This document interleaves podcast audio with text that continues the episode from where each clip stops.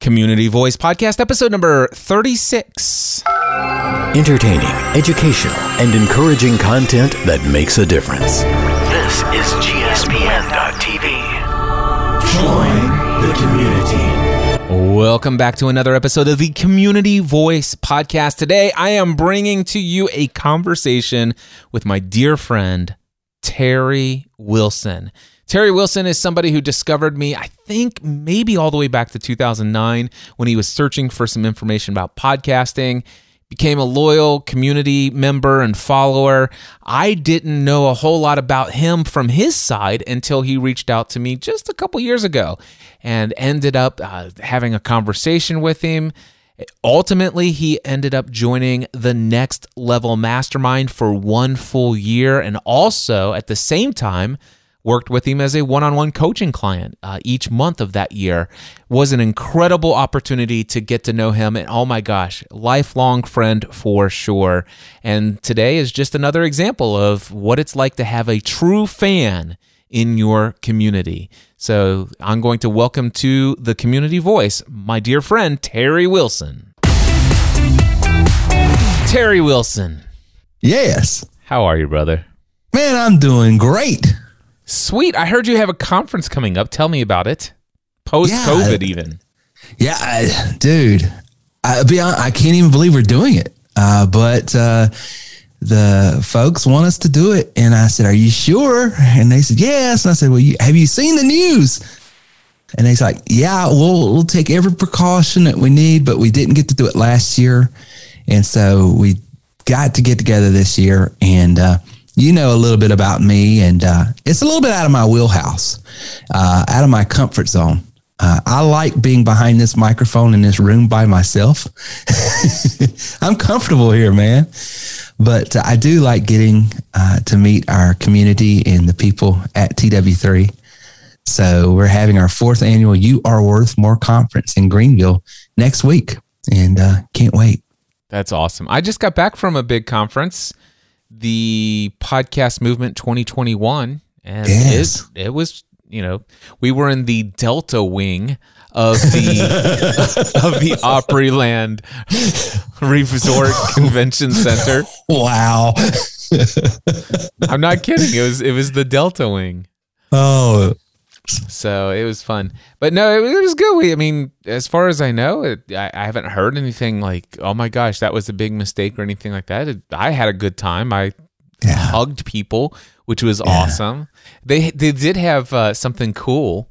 They had these badges, or th- so you know those little aluminum buttons you can button onto your shirt, or Yeah, that you could. In this case, you'd button it on your lanyard Yeah. Yeah. they had these buttons they had a red button a yellow button and a green button and the red button is to indicate visibly i'm social distancing if you wouldn't mind please don't come up to me um, then there is um, the yellow button is to indicate that i'm being cautious but you know a little elbow bump is cool and I called the green one "You can touch me" button. I, I I wore the green "You can touch me" button. Boy, the applications for that uh, protocol could be used in multiple scenarios. I can imagine. would made Yeah. would have made da- uh, dating easier. you can touch me, button. Ah, so yeah, that was that. So anyway, I don't. Just a little thought of some potential things there. Yeah, I- that that's a great idea. I think we might just actually do that. I hadn't even thought about that. Well, that's what I'm here for. No, I'm just kidding. I'm actually here to have a conversation with you. So let's go down a rabbit trail. Hey, what's something I don't know about you, Terry? Oh my word! Something you don't know about me. I don't know what you do know. That's that's tough tough to answer. Wow. Um, something you don't know about me. What's something you never tell anybody? Something. Tell me a ne- deep. I want a deep, dark secret from your closet. Let's bring it out and shed some light. on it. Bring it out. no, no, no. Bring- I, I, here's what I know about. I mean, I know you had a piano business. I know that you had an economy that crashed that business. I know that you bounced back, came back. You spent some time on the Tony Robbins, you know, Fiji resort, and you built yeah. a business today. Blah blah blah blah. I mean, every, Yeah. everybody who really knows anything about Terry knows these things. Yeah. I know you So- like music. Chicago's your jam and stuff That's like my that. jam. Yeah. I think you're. What did they call it? Yacht music or something? yacht rock. Yeah. Yacht rock. I sort of live my life out on my sleeve, so I'm trying to figure out what have I not bored everybody? What detail have I not bored everyone with? Tell me the most embarrassing moment related to sports that you ever had. the most embarrassing thing in sports was when I was uh, in junior high at basketball camp at Campbell University. And uh, I was raised by a single mom, so we was a little bit poorer uh, compared to maybe others. But um, mom worked her herself to to provide as much as she could, and and one of the things I loved growing up in the Carolinas, North Carolina specifically, at, at my age group was the time when Michael Jordan and all of those were playing at North Carolina University. And so everyone, University of North Carolina, and so everyone in North Carolina was big Tar Heel fans back in the day. Uh, matter of fact, during uh, the ACC championships and stuff like that, um, school was almost let out. I mean, you, you can't imagine. They would roll these. You remember those big carts in school with the big television it- strapped to yeah, the big 27 inch CRT. yeah. I mean, when it came to ACC tournament time, school literally just shut down. TVs were rolled into all the classrooms, and everybody was glued to Duke, North Carolina, North Carolina State, Wake Forest, you know, in this this big tournament. So it was Dean Smith, the coach of North Carolina back then, was as high as a figure you could put. He was like the Pope for people in North Carolina.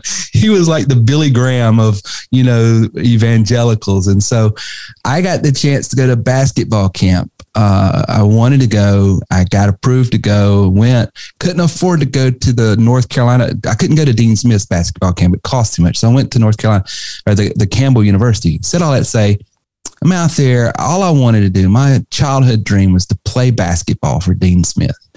Well, it got out that the second week at the camp on that Tuesday, Dean Smith himself was coming to Campbell University to do a workshop while we were there. Oh my God. I am, I am, I go all fangirl. And so I'm out there and all I want to do is impress Dean Smith. So I'm out there at Cliff, I'm working myself up a lather. I mean, I am hustling. I am. If they say Wilson, go get some water, I'm running to the water fountain, faster than anybody. I mean, I'm just, I'm over the top crazy. And um, at the end, Dean got up and sort of spoke to our group of about 40 kids. And he pointed me out and used me as an example of being high energy and low effect. And it, cru- Oh, it crushed me. it crushed me.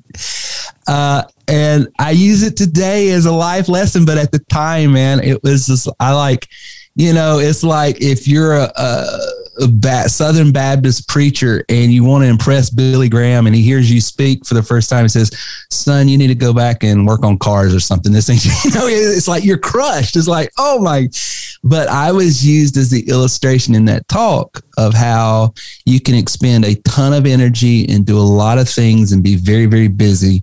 But at the end of the day, you're paid to execute, not to provide effort. Effort is important, but execution is what puts the points on the board. It's what stops points from going on the board. And we we spend our time learning our craft, developing our skills so that um, we're effective and we execute on a plan. And I wasn't executing on any plan. I was just working myself to death, you know, just trying to look good, trying to impress. So that crushed me, man. That was, that was like, that was probably the most embarrassing time of my life. Cause, uh, number one, it was a dream that seemingly got shot down by my idol. And number two, you're among your colleagues, so to speak, all these kids. And so, you know, for the rest of the remainder of the week of that camp, I'm looked at as a kid that the busy kid that doesn't get anything done. So, And that has served you incredibly well until this day. oh my gosh. It, I have gotten more mileage out of that story. I've gotten more done because of that story.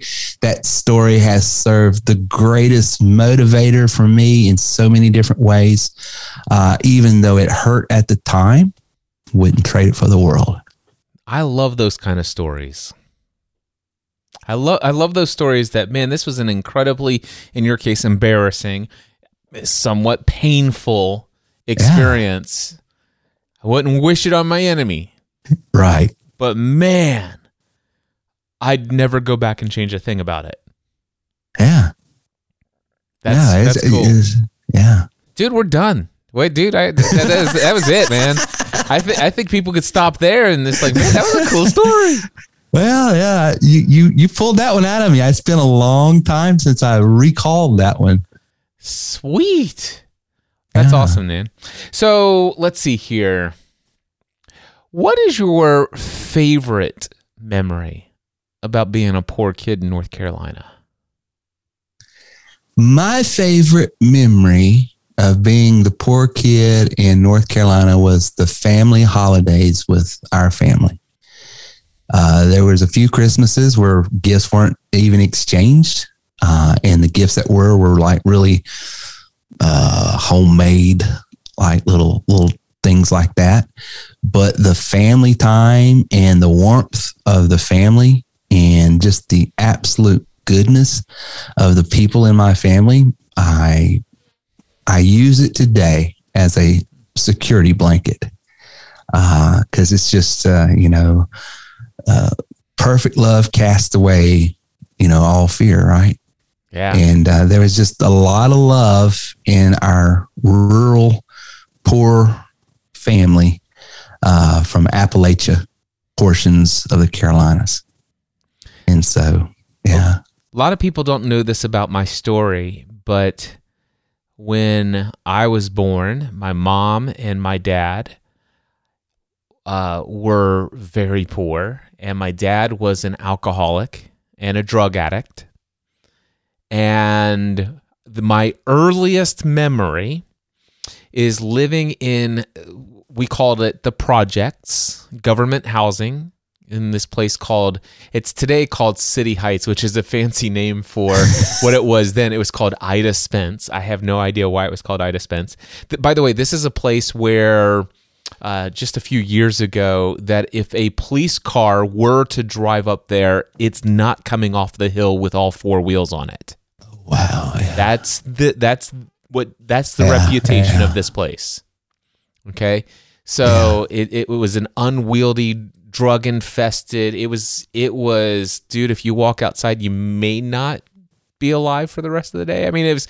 I mean, it it, it got a lot worse after I lived there than when I lived there, but still, th- I mean, this is you know early mid seventies that I recall this, and my I recall like just being in this area, and um, I remember one of my dad's friends who.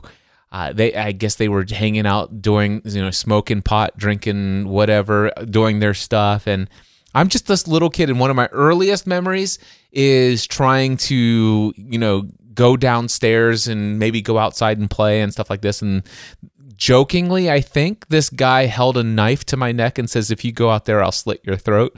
That that's that's one of those kind of things that you know will stick in your brain for a little while. So it's one of my earliest memories. But um, you know, I I, I grew up.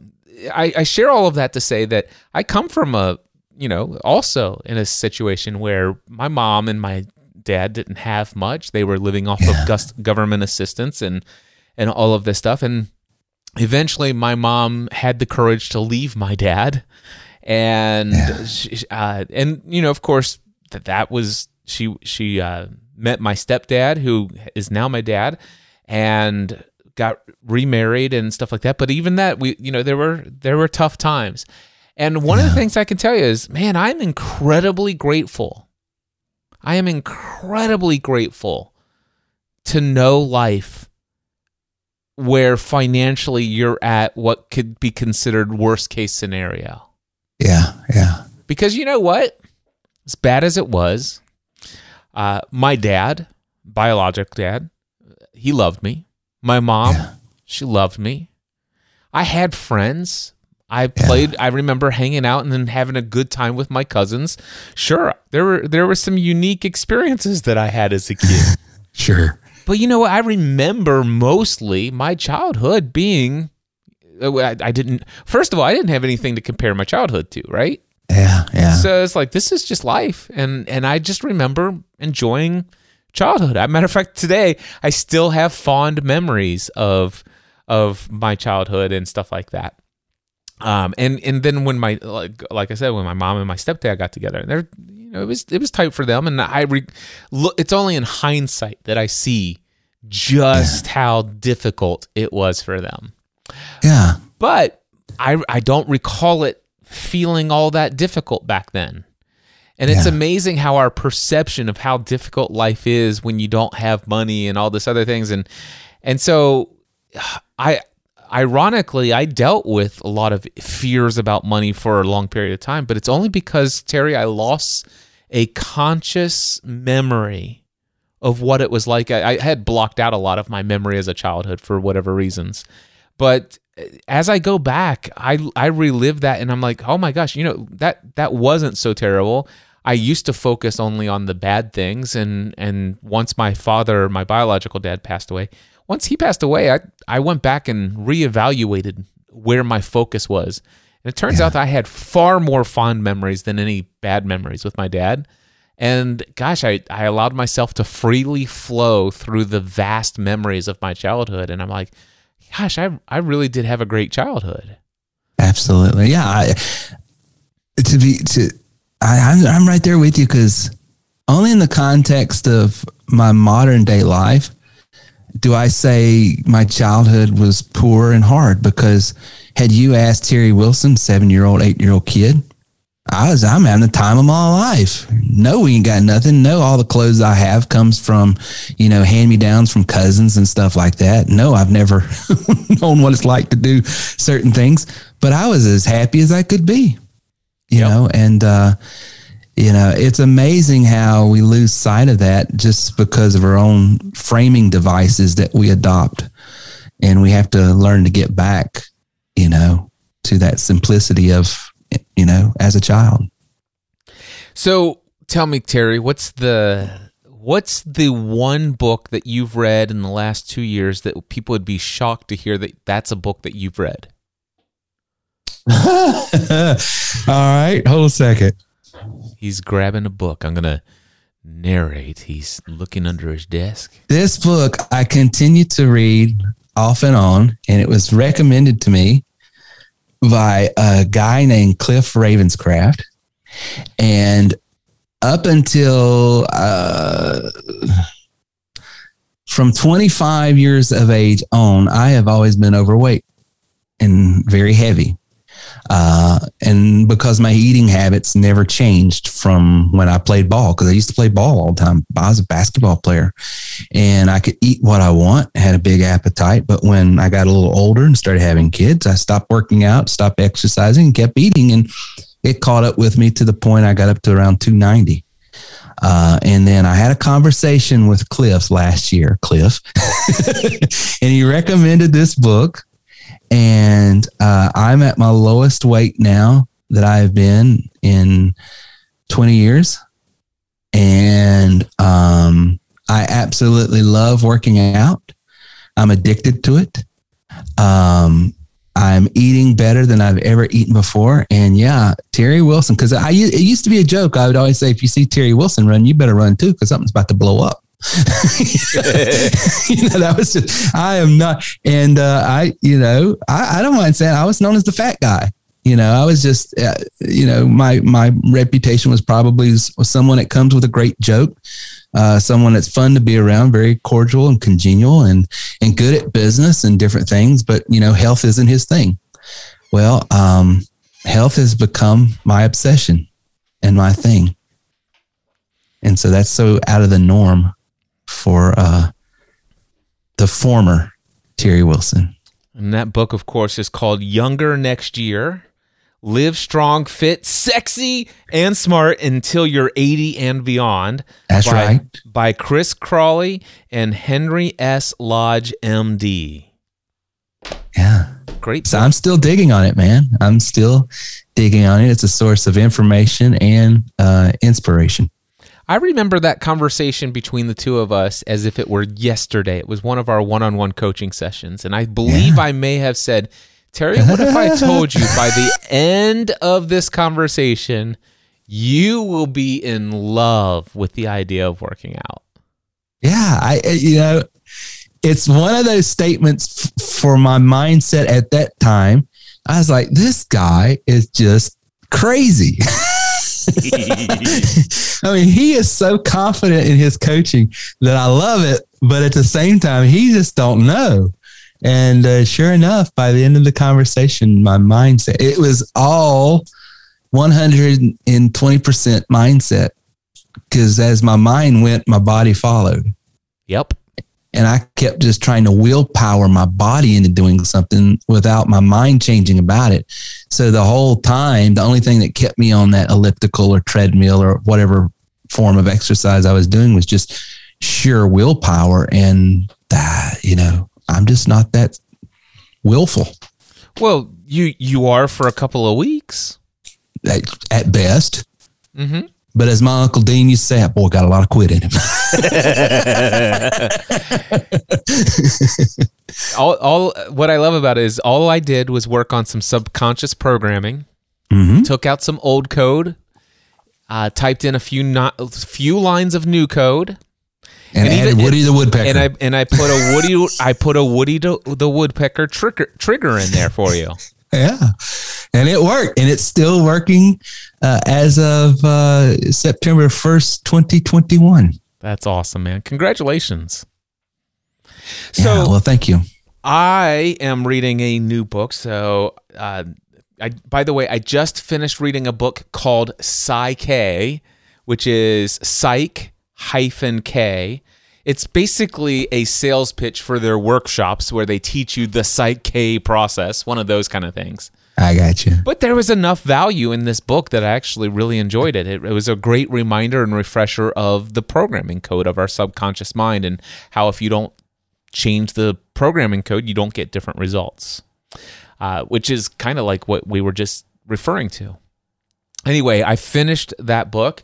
I also f- just recently finished the book called Karma by Sadhguru. I've been reading that book for a very long time. I read lots of books at the same time. But I am currently 29% of the way into the autobiography, or it's actually a biog- biography, but it's written as an autobiography. Uh, in conjunction, uh, the author of it uh, wrote it with uh, Carl Gustav Jung, the psychiatrist from Yeah. Germany. Yeah. Uh, it's titled Memories, Dreams, Reflections. And this is a fascinating. I thought my. You think your my childhood was messed up? This guy had a messed up childhood. It's all relative, right? Oh my gosh! yeah. But yeah, I'm, I'm totally down a deep rabbit hole right now, and and I'm having fun with it. That is so awesome. That is so awesome. Well, you seem to be able to just uh, uh, dig out those nuggets all the time. It's fun to watch you uh, discover all this content. I, I was, I one of those books you might have mentioned in uh, your uh, uh, Cliff Ravenscraft podcast. I, it was the one I just listened to about the fly. Oh yeah, that was from Psyche. Yeah, yeah. I, I thought I remember you mentioned it. I was like, where does he find all of this great stuff? You know, that I'm actually going, I went and uh, ordered, I think, that book because I, I wrote it down and I got it because I was going to use it at the conference as my opening. Uh, I was going to use the metaphor of the fly there. Uh, Yeah. That, uh, that was such a great, great story. Oh, it, it- it's so good. Matter of fact, I sat down, and what you don't know is is what you heard in that podcast episode.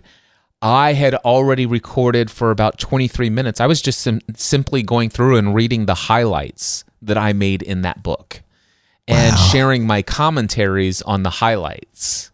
Yeah. And then when I got to the finally got to the fly and I told the story and, and stuff like this, like okay, no, I'm I, I'm gonna cut straight to the chase. Th th this is this episode's gonna be focused on the fly metaphor. Yeah. And it was great. It was so great. That was fun. Yeah, man, I love I'm I'm loving creating me some content. Yeah, I, I can see it. And, and congratulations on uh, rebooting Podcast Answer Man. Oh, dude, that's that's fun.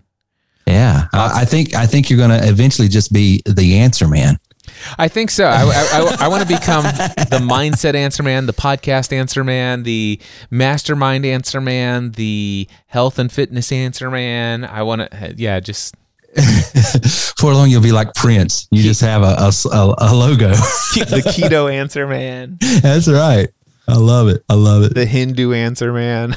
That's right, man. Go out there, brother. Go out there. This has been something that's been interesting, uh, Terry. Is I've been doing lots of clubhouse rooms, and I don't know what's going on or why, but I have a lot of men from India who show up in my room. Lots of them, and it's just and and I don't make this. I trust me. I make no assumptions about anything anymore. I, at least I try not to. So I don't make an assumption that every man or woman from India has a Hindu faith or even has faith, uh, like of Right. anything that they attach themselves to. And I know there are lots of Mus- Muslims and and stuff like that in, in India, but it just so happens that these men that have come into my room either are devout Hindus or people who are really struggling in life at an incredibly deep level emotionally. Hmm. And yet they actually do have a very strong root in their upbringing in the Hindu faith.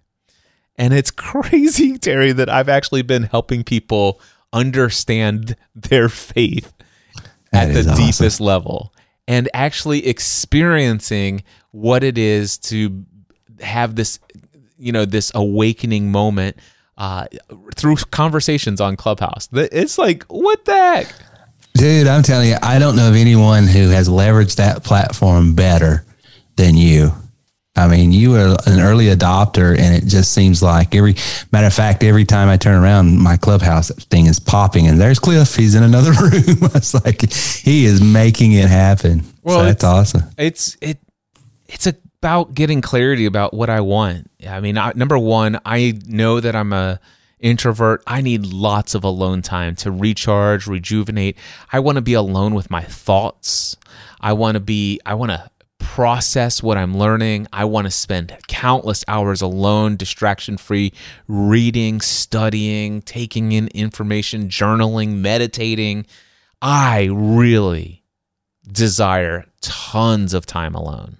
Yeah, But if I'm going if I'm going to be engaged with somebody, I want to have a meaningful conversation. yeah, yeah. And I sometimes have a very strong desire to seek out somebody who's ready for a meaningful conversation. But it does seem like that platform uh, affords that It more does. so than any other social media platform. Tell me what is your earliest experience with social media platforms? I would probably have to be Facebook. Yeah. Or my, and excuse me, rewind MySpace? Uh, MySpace, MySpace, because uh, I was putting up music, worship songs I had written, and uh, soundtracks I had done, and stuff like that on MySpace did you early ever, on. Did you ever have a Frappr map? I did not. I did not. Do you know what a Frappr map I is? have no. I do not. what is it? I'm scared. what is a frappr map? So a frappr map. Imagine uh, I if you were to quote unquote listen to one of my podcasts and I say, hey, if you're in our community, head over to my myspace.com slash Cliff and Stephanie, which is what ours was, Yeah. and make sure that you drop a pin on our Frappr map. And so basically, it's kind of like if you can imagine Google Earth, but you can log in and dr- you go to your hometown and you click a pin, you drop a like a virtual pin in the map, and then you type in your name and what city that you're from. So And- you know where your audience is and at. so you would know. ah, that's cool. And it, it was Frappr, F R A P P R dot com, I think it was. I gotcha. I- I'm That gonna- is I'm so, gonna- I wonder if is that- so cool. I wonder if that URL is still in existence. Yeah, is MySpace even a thing still? Uh, it, it, I think it is, but it's something completely different. So there is okay. Before you continue to frappr.com, by clicking this button, you'll go through a standard security check. But, You know, I don't think I'm going to do that. so let, let's go to Google. I, I want to go to google.com and I'm going to type in frapper. Okay, F R A P P R, and then I'm going to click images. Yeah, there you go. So if you just do a Google search for F R A P P R and switch it over to images, uh, there's a ton of, and it, it gives you a visual of what a Frappr map looked like. F R A P P R. Yeah, Frappr, F A P P R, and then change it to images, and you'll see a bunch of uh, of of screen captures of what a Frappr map looked like. Ah, okay, yeah, Anyway, that is pretty cool. Yeah, that that was like that was a big deal. Like every podcaster had a Frappr map b- back in 2006. Yeah, I didn't get started in the podcasting thing until uh, really 09. Uh, was when I started. And when I started, it was actually uh, a radio show for a local AM radio station in my hometown. And he owned a couple stations around the Western North Carolina area. And so I was able to get on that. And then someone told me about podcasting, and I Googled what is podcasting. And this guy named Cliff Ravenscraft pulled up. And that's how I've been in your community probably since 20, uh, 2009, 2010, maybe. Some people have been asking me why, after all this time, are you bringing podcast Answer Man back? And I said, well, there are plenty of reasons. Uh, the biggest one being that I think there's a void in the industry with I think what I believe is my mindset as it relates to why podcasting is so awesome. And it's not all about monetization, money, ranking, and and Right. size of audience. So I, I, I, I really need that. I believe that message should be out there.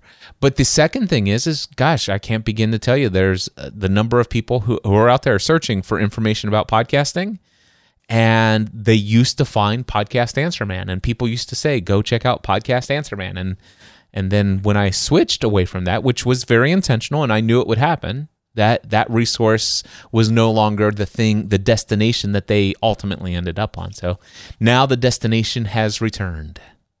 Well, congratulations and thank you. Because I always enjoyed that uh, content as well. So, uh, radio station. So you had a radio show, like on terrestrial radio. Terre- AM terrestrial radio. Uh, Well, tell me about your show. AM WCAB, Dollars and Cents with Terry Wilson.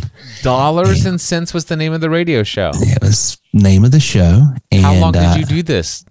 I did it for two years, and it was around. It was a way of trying to figure out how to promote at the time my insurance business, because I, you know, after the the music business closed, uh, I went unemployed for a good six months, and then a, a pastor friend of mine told me about the illustrious career of insurance and got me into uh, insurance. And I went to work for a company out of uh, Cincinnati, Ohio called Western and Southern Life.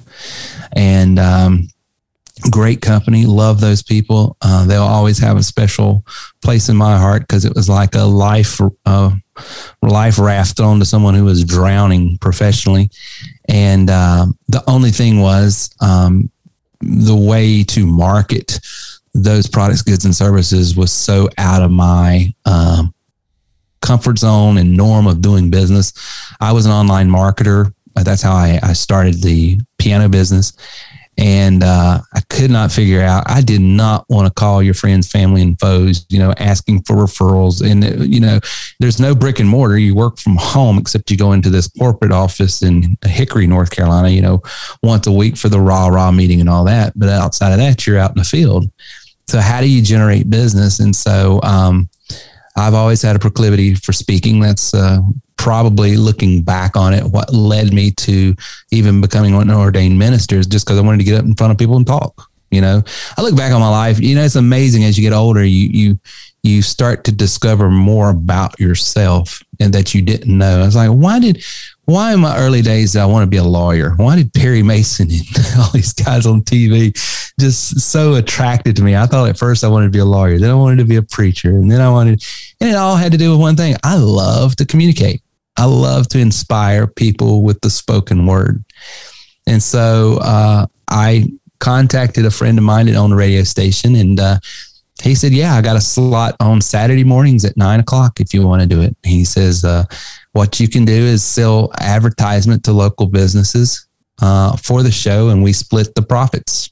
And so, you know, that was a way for me to get on and get paid, and him get paid. And so that's what I did. And so we did it for two years. And then someone saying, well, you ought to take all these because I wasn't in the actual radio station because I had a music background, because I was used to recording. I, had done soundtracks and worked in recording studios from early on in my life, all the way through high school and on. I knew how to get behind a, a console and record and all that other stuff. So I would just record it, send it as an MP3 and send it over to him. Well, someone said, well, you're already creating a, a podcast. Why don't you just put this on the internet? And so I didn't know anything about that. And so that's what sort of got me in front of you, or at least your content. And, uh, but yeah, I did that for two years and, and loved it, loved it. And sometimes thinking, uh, about taking some of the shows we've created here and, and maybe shopping it out to, uh, uh, there's one show that we're doing right now about yacht rock and seriously considering calling Sirius XM and just saying, Hey, can we have a, what can we do? Here's some, here's some samples of what we do. And I just show some of the, I've already, as you know, have uh, interviewed a couple people from Chicago. Since then, I've interviewed some people from Kenny Loggins and Michael McDonald. And so I've, I've sort of built up an inventory of some interviews with some who's who. And so, uh, uh, I've always had a warm place in my heart for radio, and so that's something I'm thinking about doing. I don't know if I'll do that or not, but uh, yeah, that was the radio program, and how I got started. And that explains the format. If you ever listen to my podcast, if you'll notice, it's, it's like a radio show. It is. I mean, it's got it's got four segments. it's got commercial breaks. you know, it's it's it's got the bumper music, everything, intro, outro, and all that stuff. So uh, it's just I'm a I'm a radio guy doing podcast. really. That's awesome. So you did this radio show for two years, dollars and cents. Yeah. How successful were you at, at, getting people who listen to the show to buy your life insurance products? Oh, it, it, it did the trick. It did the trick. Um, uh, you know, we did did well. It got me out of having to cold call and all of that nonsense. And I was like a little Dave Ramsey, you know, preaching, you know, buy term, invest the rest. The whole the whole A.L. Williams, you know, mindset of uh, insurance. Uh, but I started in my second year. The reason I went to podcasting is because, uh, you know, I had worn the local market out. I'm only on two local radio stations, you know what I'm saying? And so I felt like, you know, I had this huge trajectory of, of new business coming in and then it just sort of flatlined. And so I was either going to have to get on more radio stations or figure out another way. And so that's why I went to podcasting and then from podcasting um, to going as an independent broker because I was then running into some, as you know, as a captive agent, you're told how you can market, where you can market to, and all this other stuff. Because, and I get it, it's no shade on them at all, but they they're a huge target for a lawsuit you know, for FCC coming in and doing something or whatever. So they're very, very guarded about how uh, their products can be represented. So, as an independent, you know, it's on you. Of course, you assume all the liability if you say something out of the way or, or whatever else. And so, but I went independent And when I did that, it was like the floodgates opened. In another year and a half, two years after that, I'm at uh, Fiji at the Tony Robbins place teaching other insurance guys how to uh, to market online. Nice. Yeah. Well, I I love hearing about all of that, and it reminds me. I, I was a guy who, you know, as you know, worked in the family-run insurance agency that my stepdad owned, and sitting there selling auto and uh, home insurance and adding a car here and there, quoting the difference between a $500 deductible and a $1,000 deductible. And boy, did my world change when I went and got my life license. Oh yeah. And all I had to do is say, Would you like a hot apple pie with that? For real. and, and and so and for have you heard the story of how I used to sell 30 policies a month, 30 term life policies a month? I vaguely remember something about it, but tell me again because I, I don't so, remember. So here's what happened. Uh, let's say Joe comes into the office. He's Yeah. uh, he's 27 years old. He's Yeah. married to his wife, who is 25 years old, and they have two young kids that are aged two and three. All right, and Joe says, "Hey, just went and got this brand new." Uh, late model this year, pulled off of the lot, Ford Mustang convertible. How much for me as a 27 year old male is it going to cost to add this to my policy? And of course, this kid's never had a sports car in his life, but he's got a decent job, right? And so he can afford the car payment on it. And uh, so I go to quote this policy, and I'm like, well, listen, this is going to cost you a, an extra $150 a month on top of what you're already paying. He's like, $150 a month. and I said, yeah. I said, however, I, I said, I, I mean, have you have you ever thought about getting life insurance? Oh no, I don't want to get life insurance. I don't need life insurance. And I'm like, well, let me ask you some questions here. So, first of all, do you own your own house? Nope, don't own my own house. Do you have an apartment? Yes. Okay, great. Um, do you have any credit card debt? Yeah, about probably a total of about thirty-five thousand dollars. And I said, do you eh, did you put a lot of money down on this card? No, dude, they let me off the lot. You know, I, have, I don't have to pay my first payment. I didn't have to put any money down. You know, blah blah blah. That's why I can't pay this payment of one hundred fifty dollars a month. I said, well, what if I told you I can get this down to right under a hundred dollars a month, uh, but that would require that you take out a, a an apartment insurance policy for about five about five to seven dollars a month, and you need to take out a life insurance policy that's about ten dollars a month. Now the thing is, is it's just a little bit less than what you're going to pay, but you you already p- bought the car, right? I mean, it, yeah. So it's going to be 150 if you don't take out any additional policies. But let me ask you this: You're married. Do you have kids? Yeah, two kids. Okay, great. So you've got about thirty thousand dollars in credit card debt. You probably got about twenty five thousand dollars in debt or more on this, you know, car that you just bought. Um, have you ever thought about what would happen to your wife and your young children if you died in this car in a in this car in an accident? And he's like, well, I'd rather not. I said, well, let's just think about it for just a moment. I don't want to think about that. And and I sit there. I said, now here's the deal. I- I can get you your rate as far as its increase. I can get you out the door probably right around 115, 117 a month.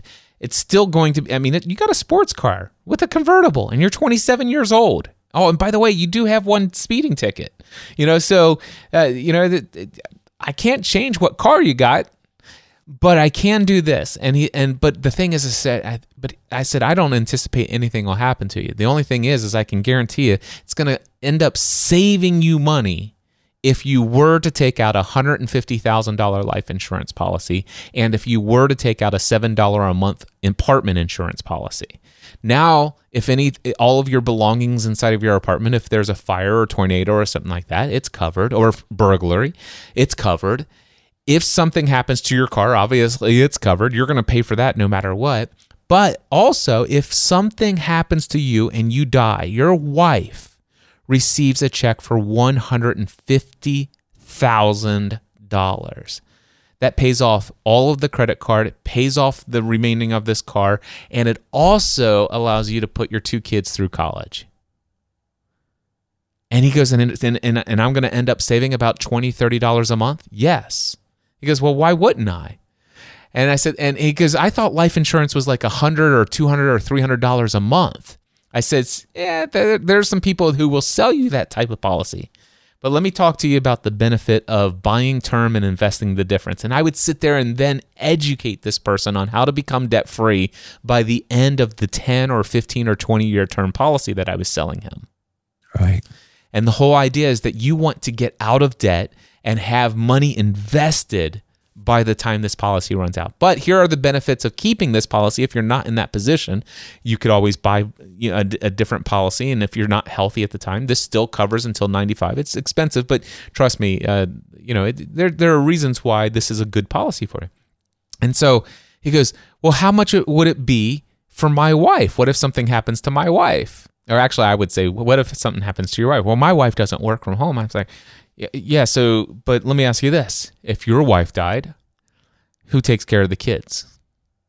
Mm-hmm. And how old your wife? She's 25. And I sat there, I said, Do you know it's only like $7 a month for a $100,000 life insurance policy for your wife? And by the way, we can put a $10,000 per child child rider for only $3 a month on your policy. By the way, so now you have a $150,000 life insurance policy. Your wife has a $100,000 life insurance policy. Each of your ch- children have $10,000 worth of coverage on their life. And you have an apartment insurance policy and you're covering the car. And by the way, now you're at 130 a month or 135 a month. You're still $15 less and you're a more responsible person out the door. He goes, dude, sign, sign me, me up. up. and then that guy, Joe, goes talking at work to all of his friends who are also his age, who also have new cars, who also have young wives, who yeah. also have young kids, who are also in debt, some of them with very large mortgages. And my waiting room at my office is packed full. Nice. That's my old days in insurance. Nice. Well, you know, I still believe in the products and uh, all of the benefits it brings. I am a um, consumer of life products to this day. Um, so uh, it's just the business side of it. I'm glad I'm not in it anymore. Yeah, me, for me, I just can't make enough money from it. it there's like there, there's a limit on how many people I can have those kind of conversations with. And term life insurance doesn't provide tons of commission. Well, that's the thing is the scalability of it. And I was telling someone that was a client of mine because he sees me in because he's a member he sees a lot of the marketing pieces i have that's still marketing insurance products and things of that nature and he says why did you let your license go back if you're you, you can still do all this? I said dude i make more money selling these leads off for 25 50 dollars a pop than i would sitting down with each and every one of them getting it underwritten working on you know the because you know how life insurance is. You have the what is it? The retention rate is only what it's going to be. And uh, once i sell that lead i don't care you know at that point if they buy, they don't buy, or whatever else. It's, it's just more scalable and it keeps me in the industry I still believe in and like.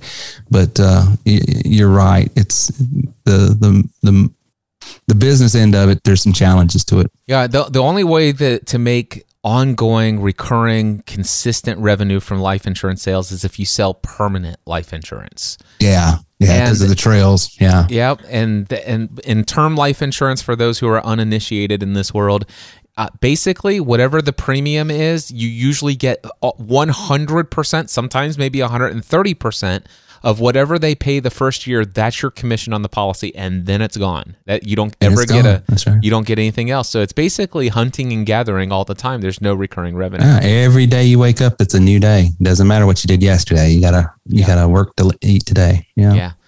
Anyway, it's fun how much uh, we have in common in that area. Well, I think you know uh, your background with uh, your family coming up a little poor like me in the region of the country, and your proclivities to podcasting and speaking, and your Christian background and your insurance background. All of that was rapport building, and, and I don't remember outside of the insurance, I don't know of anything else that I knew about you that drew me to you and your podcasts. But there was just a familiar spirit. I think, I think pe- people carry a certain aura about them that speaks you know, especially uh, for other believers and people that are sensitive to those things, you, you, sort of get a cut of, as we say in the South, a cut of someone's jib just by listening to them talk for a moment. Even if uh, they're talking about something totally off subject or whatever, it's just like I got a sense of that person. That's and that's how I felt when I started listening to you years ago. You know, I didn't know about the the the the, the complex uh, family background that you just shared, but I had a sense about it. Yeah. You know, you know what I'm saying? It's just there's a lot of things I I don't know, but I sense. Yeah. I love what you're. We just had a conversation in the AM group of the Next Level Mastermind today, uh, talking about aura. Oh, uh, the, well, how about that? We did, and I was talking about the because somebody had said, you know, it's like I'm just in a hopeless situation, a helpless situation. I said, dude, I, you can't go into this call feeling like you're in a helpless situation because that creates there, there's people will sense that and yeah. And, yeah. and that's just not how to show up. And, and so I said, and the way that I said this, have you ever walked down the street and you pass somebody? You don't have to pass them close, but you pass somebody. Let's just say it's 98 degrees, uh, relative humidity around 90 degree, 90%. So it's, it, it's hot and steamy yeah, yeah. and you the person might be on the other side of the street walking on the on the opposite side walk on the other side of the street but all of a sudden you can just tell this is a person who does not believe in personal deodorant There's just a smell That's wafting right. around them. It's like that little pig pen from Charlie Brown, that little dust yeah. cloud that just follows him everywhere. And I sit there, I said, and that's how we are. And so you might show up on a Zoom call and and stuff like that. But and and you might not think, but I'm gonna tell you, they can smell it in a heartbeat. Yeah. Yeah. It no, just shows up. It's amazing how these nonverbal cues that the mind is so programmed to pick up on. You know, it's it's a, it's it's what it's called in what I've discovered is it's called subtle energy. Subtle meaning uh, it's invisible. It's beyond the spectrum of what we can see with invisible light. Yeah, you can't with, articulate with, it, it, At least I can't. It's just you feel it. Yeah, it, it's it's, it's, it's radiation. Yeah, yeah. Dude, if, if you had some plutonium sitting there in your room, you're not going to see it. Right. But you're going to feel it. You're going to have the effects of it. Yeah. yeah. And so that that's the thing. And and there is a part of us that is a is a part of us that we often are unaware of or unconscious of that has the ability to perceive things that our five senses can't. But there is this thing called the sixth sense. Yeah. And that's what and that's where you see dead people right? You know I, I have been joking around. I, I was thinking about putting on tw- twitter I was uh, literally thinking about putting out a tweet, and then I thought, ah, I don't know. Yeah, maybe I still will. But I've been spending a lot of time talking with dead people lately. Yeah. Yeah. And of course, what I'm talking about is reading books and their biographies yeah, yeah, about their yeah, life. Yeah, You know, Alan. But, but that'll mess with people. that'll, that'll mess with them, especially them knowing the context you come from. They're going to be like, "Oh, well, what is he doing now?" I, seriously, dude, I, it's like it's like Carl Gustav Jung is he's chatting with me about life and his experiences, yeah. and it's like I'm. It, it, it's well, like, their spirit still lives. Yeah, it's it's in a different form. It's not flesh and blood, but it's still there. And and Alan Watts is someone else, and and the, all these other people. I'm just and Yogananda, which you've heard me talk yeah, about, and all yeah. these other things, and and and if you want to know why Cliff is back all in on content creation, is because it's not about that I want to leave a legacy. It has nothing to do with that. It's just that who knows who will pick up on some stuff. May, maybe one day somebody somewhere will say, you know what? The, the Spirit of God spoke through Cliff Ravenscraft every time he got behind a microphone. There was something there.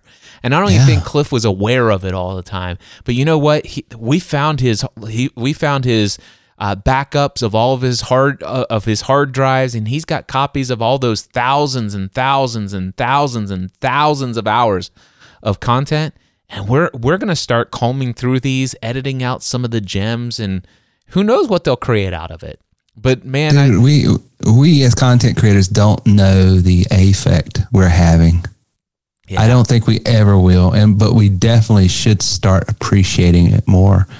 You know, we started the show with talking about the conference, and I, one of the uh, things and the reasons I'm still doing this is I remember two years ago when we had our last physical face to face conference, a guy stopping Gina and I in the elevator before we went up to our room and just crying, just tears going down. He says, "You don't know what you have done for me and my wife," and I had never spoken to this guy personally.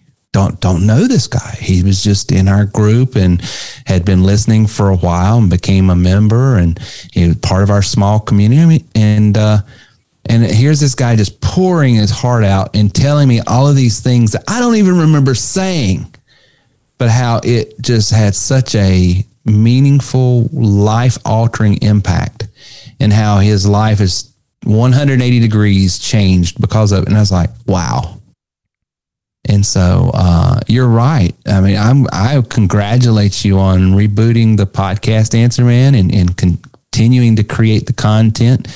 And uh, it, it, I know you consume a ton of content, so uh, it's like I get to live off of Cliff's overflow.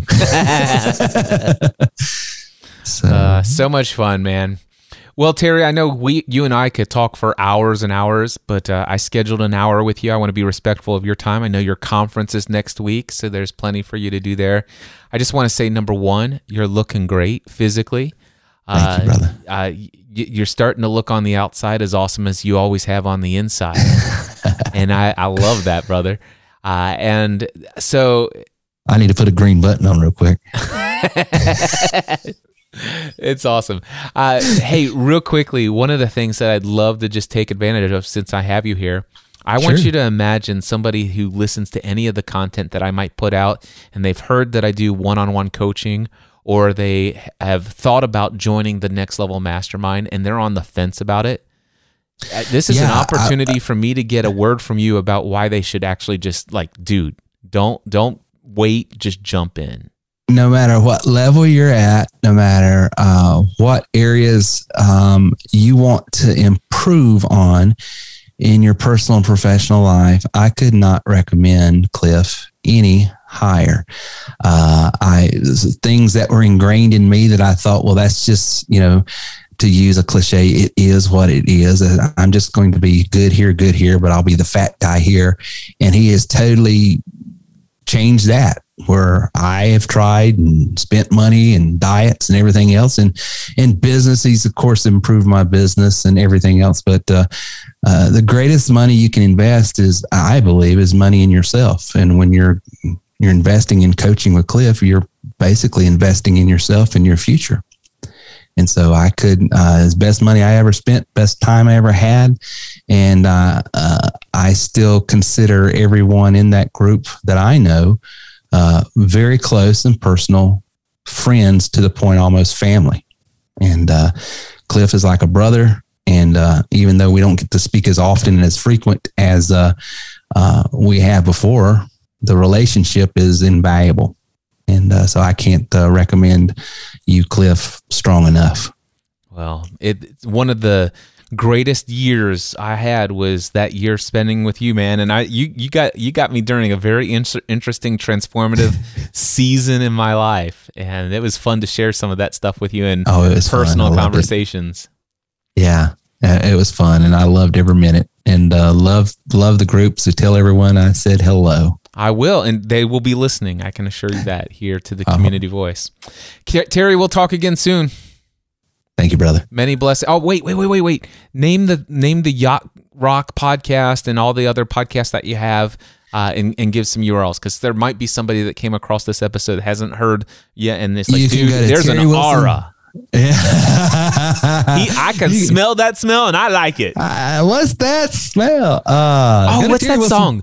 Do you? What's that's that? a, that's a uh, Ooh, that smell. smell. that's so uh, what's the rock, British rocker Tears in Heaven guy Eric Clapton Is that who that was? Cream yeah it was Cream, Cream wasn't it Yeah. yeah I, I, yeah. Anyway. Uh, Ooh, that's Yeah, just go to terrywilson3.com. That's the number three, terrywilson3.com. All of the different shows and content that I create is right there from music to uh, comedy to uh, everything in between. Mindset. Answer man.